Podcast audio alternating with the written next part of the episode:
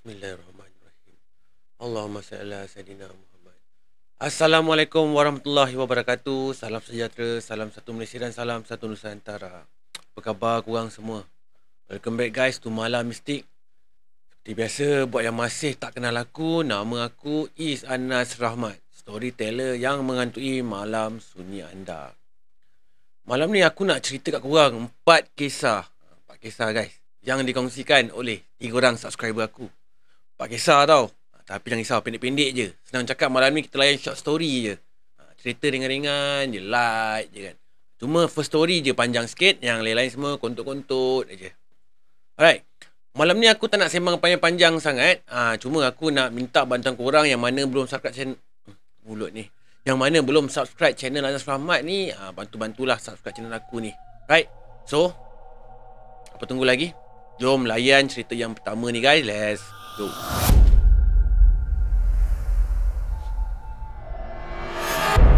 Cerita first ni dihantar oleh Azam. Dia send melalui private messenger ke FB aku. Dia beritahu aku kejadian ni berlaku dekat Semenyih Kajang pada tahun 2016. Ha, jarang ni orang Kajang, orang Semenyih hantar cerita kat aku ni. Ni first time aku rasa. Alright. Kisahnya macam ni. Malam tu Azam ni, ha, dia pergi keluar uh, dating dengan awet dia masa tu. Masa ni dia belum kahwin lagi. Azam ni ada satu perangai. Dia jenis orang yang kerja kuat tapi enjoy pun kuat juga. Orang muda lah katakan betul lah. Ha, bujang lagi pula tu. Bagi dia inilah peluangnya sebelum kahwin untuk enjoy sepuas-puas hati dia. So memang dah rutin dia lah. Kalau kata dia keluar rumah je, selagi tak nampak matahari, selagi itulah dia tak balik. Back to the story. Malam tu masa dia hantar awet dia ke rumah, awet dia dah lebih kurang jam 11 malam dah. Lepas daripada hantar awet dia tu, dia pun pergilah jumpa dengan kawan-kawan dia nak lepak dekat satu kedai snooker ni. Diorang ni nak main lucky ball katanya. Dekat kedai snooker tu. Korang tahu kan lucky ball tu macam mana kan mainnya kan. Lucky ball tu ni macam main snooker. Dia sama je macam main snooker. Sama je. Tapi bolanya yang kala belang-belang tu. Cuma yang lain sikit pasal lucky ball ni. Ah, Dia ada elemen judi sikit dalam game ni. Maksudnya game ni kena pakai duit lah. Memang kiranya berjudi lah senang cakap. So aku terangkan sikit aje lah tadi pasal lucky ball. Ha, kalau aku nak terangkan lebih-lebih nanti takut panjang sangat pula ceritanya kan.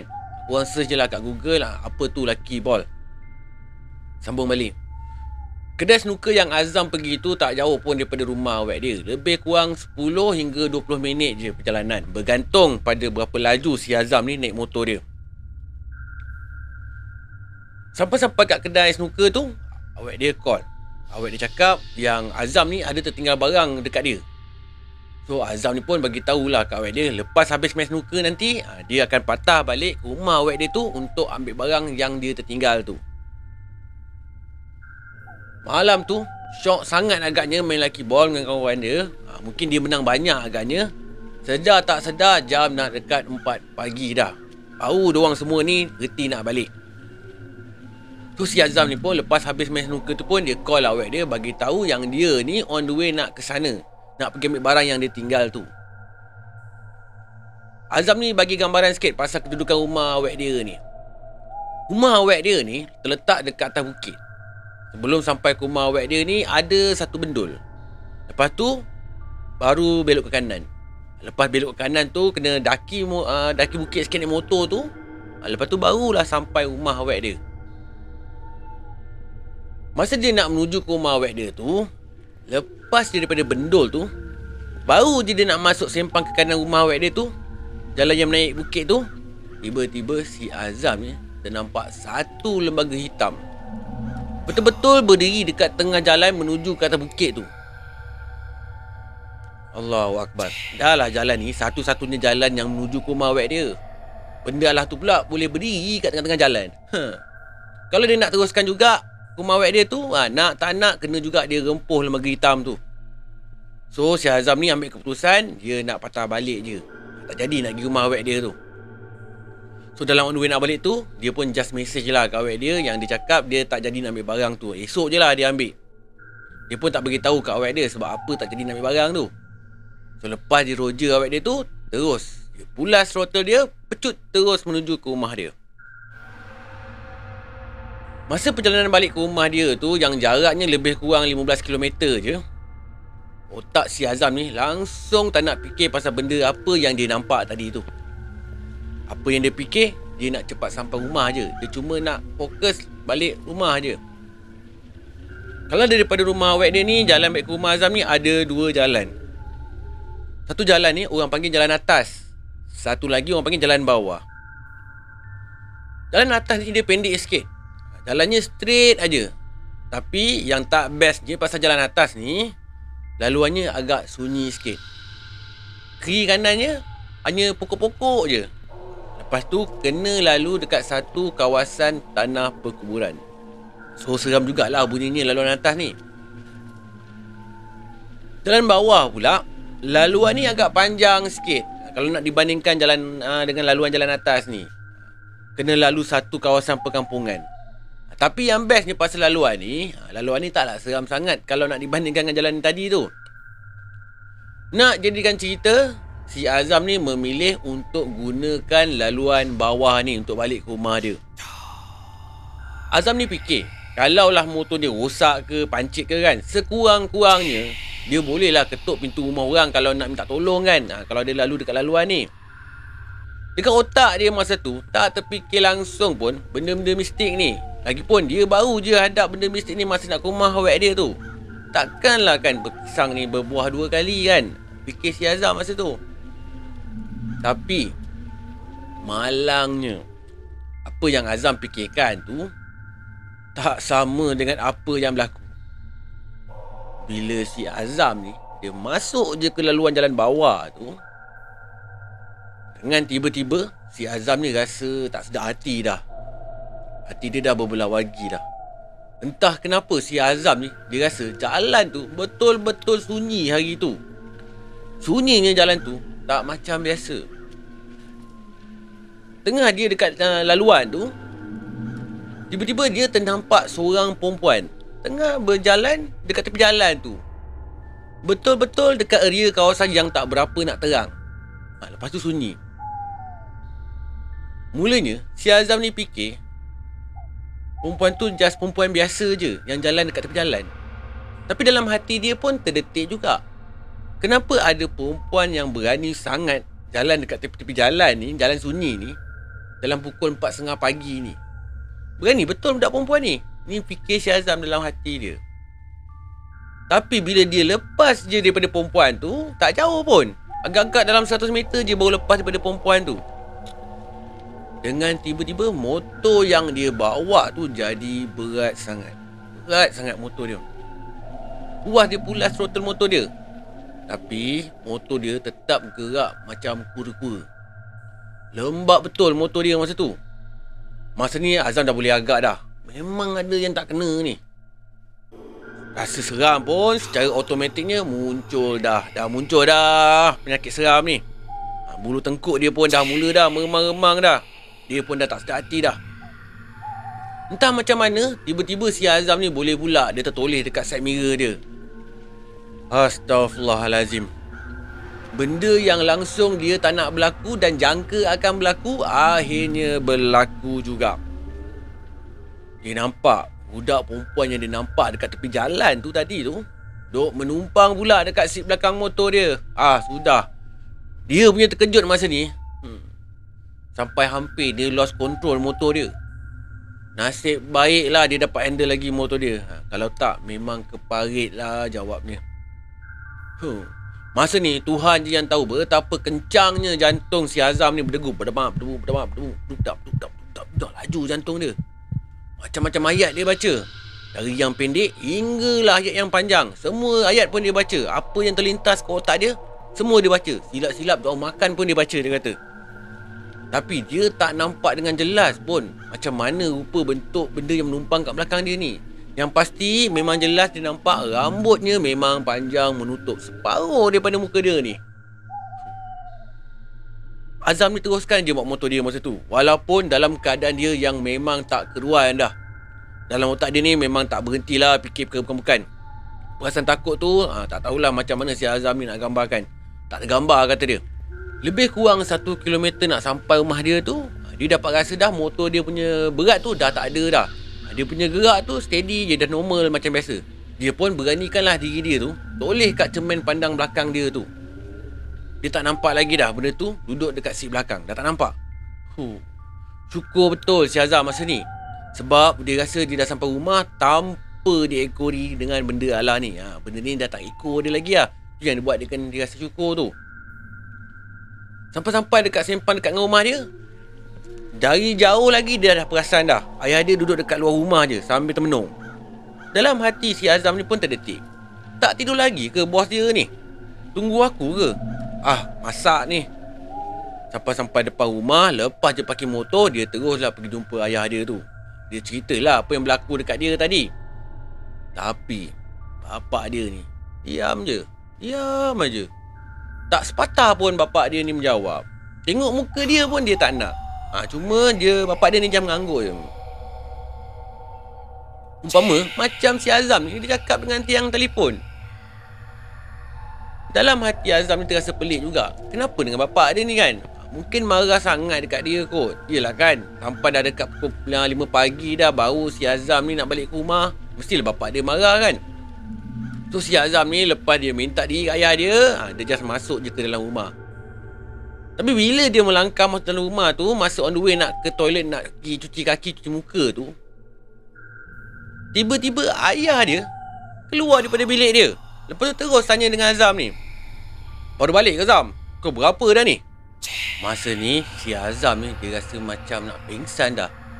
Kalau yang tegur tadi si Azam ni ayah dia, yang dekat luar tadi tu, siapa pula? Dengan siapa dia berborak tadi? Jemaah menyerupai ayah dia ke? Huh. Lepas daripada malam tu punya kejadian, seminggu si Azam ni demam. Macam-macam jugalah ayah dia cari orang ubatkan si Azam ni untuk kembalikan semangat si Azam ni. Lepas daripada kejadian tu, Azam ni berhenti terus main lucky ball. Mungkin sebab dia berjudi, agaknya lah kan. Itu yang benda ni menyakat dia. Itu yang dipikirkan si Azam ni. Sebenarnya, bagus juga si Azam ni sedar kesilapan dia. Tapi nak cakap macam mana kan, benda pun dah lepas. Kita ni sebagai manusia, selagi tak terhantuk kepala ni, lagi itulah kita tak sedar diri Betul tak? Kan? Kita terus sambung ke kisah nombor 2 ni guys Okay, let's go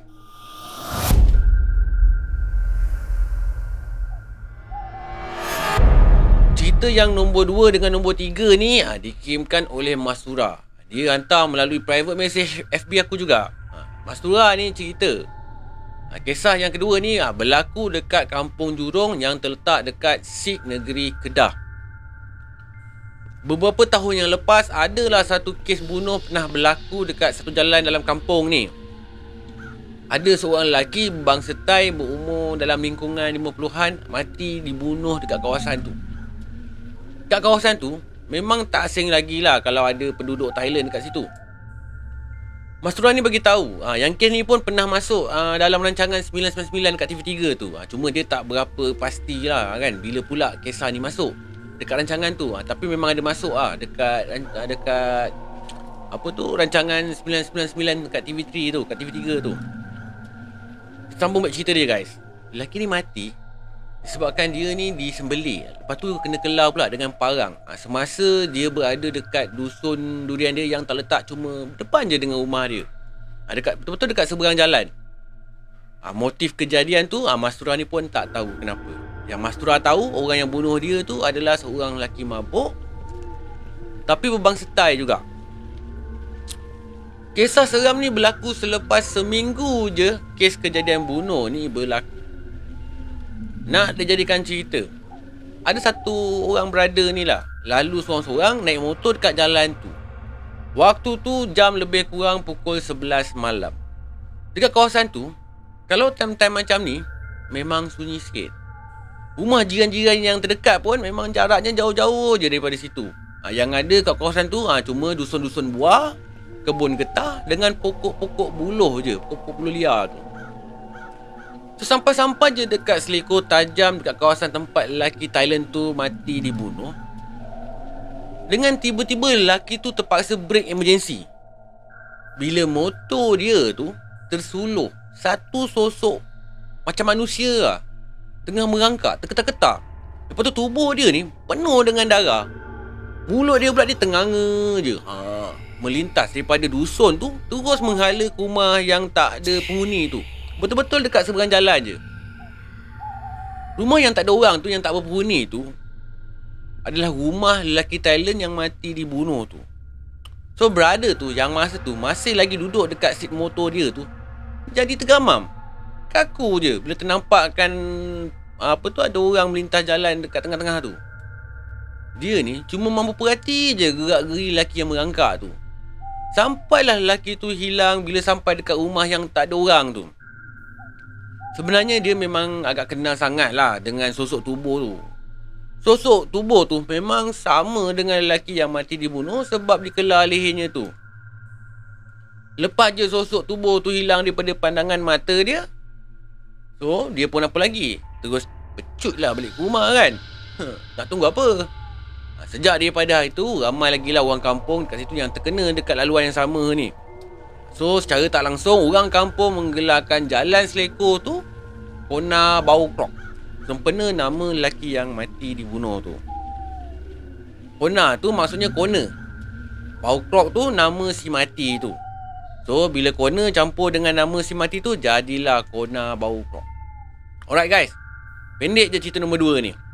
Kita sambung terus dengan cerita nombor 3. Let's go.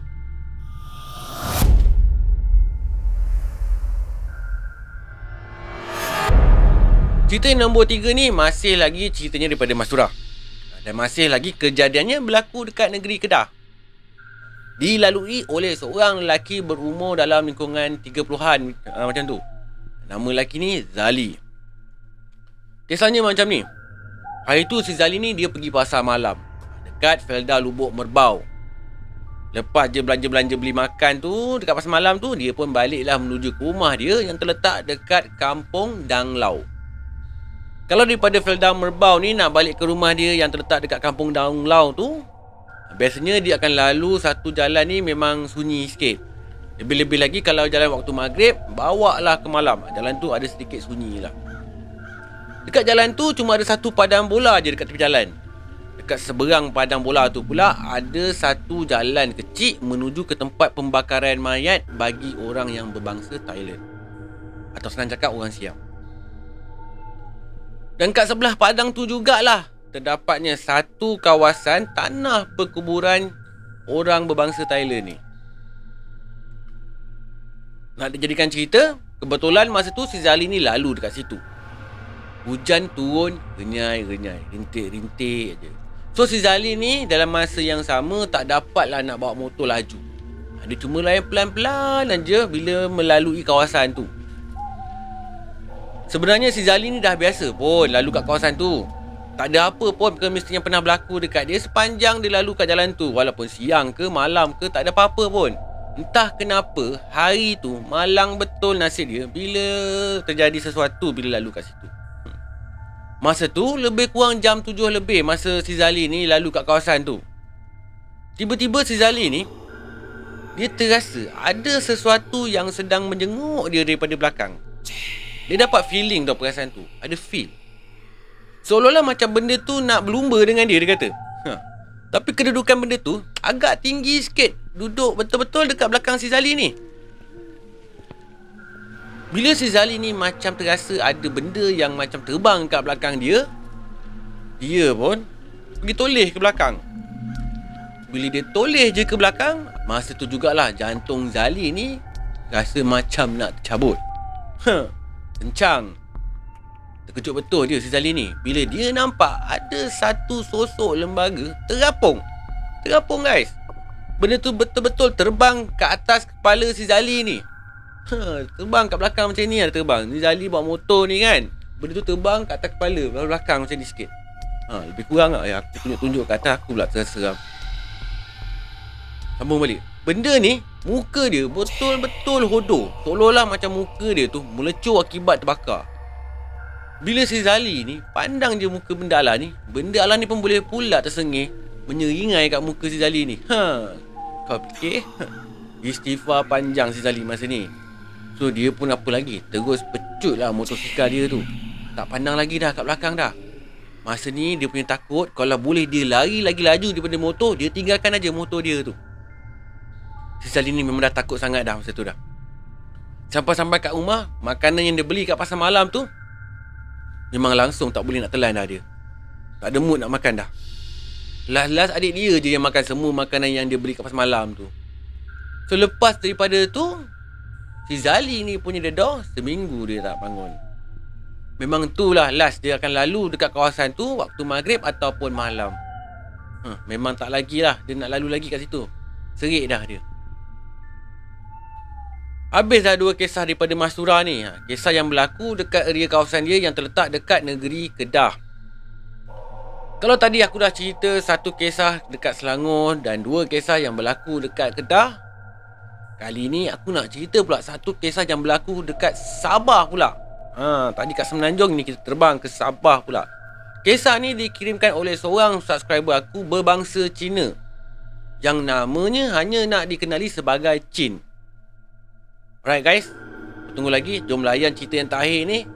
Let's go.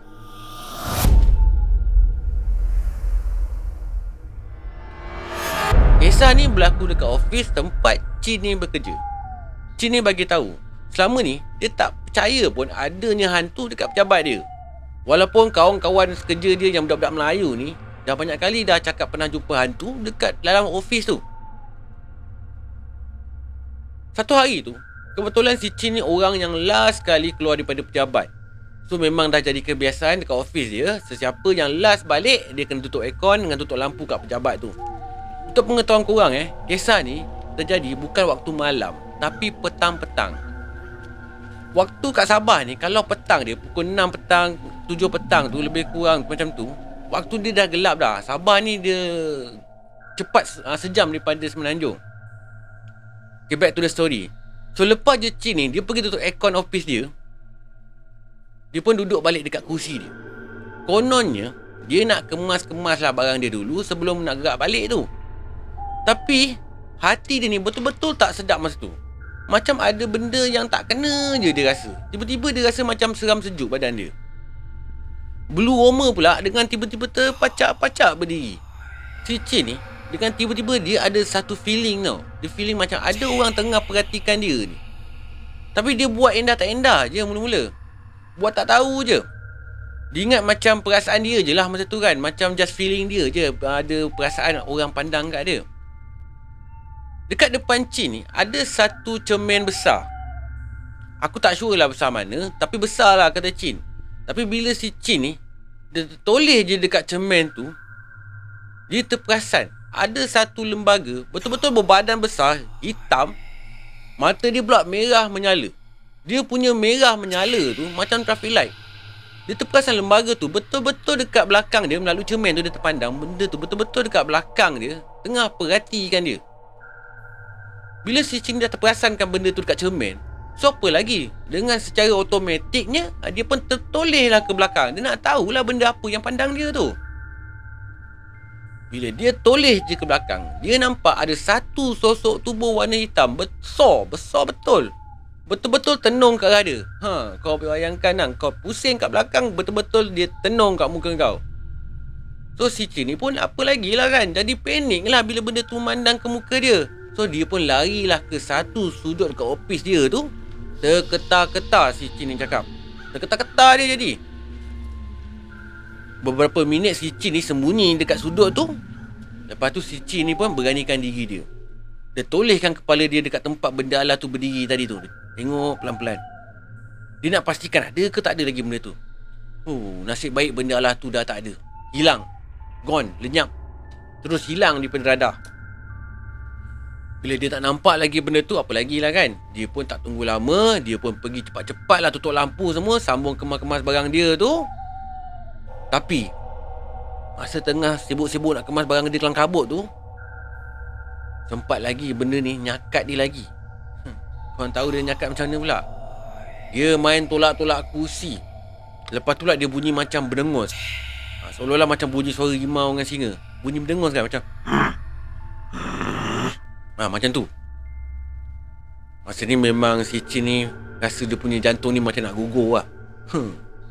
Dalam keadaan terketar-ketar macam tu, si Chin ni cepat-cepat kemas, terus cabut je balik ke rumah dia.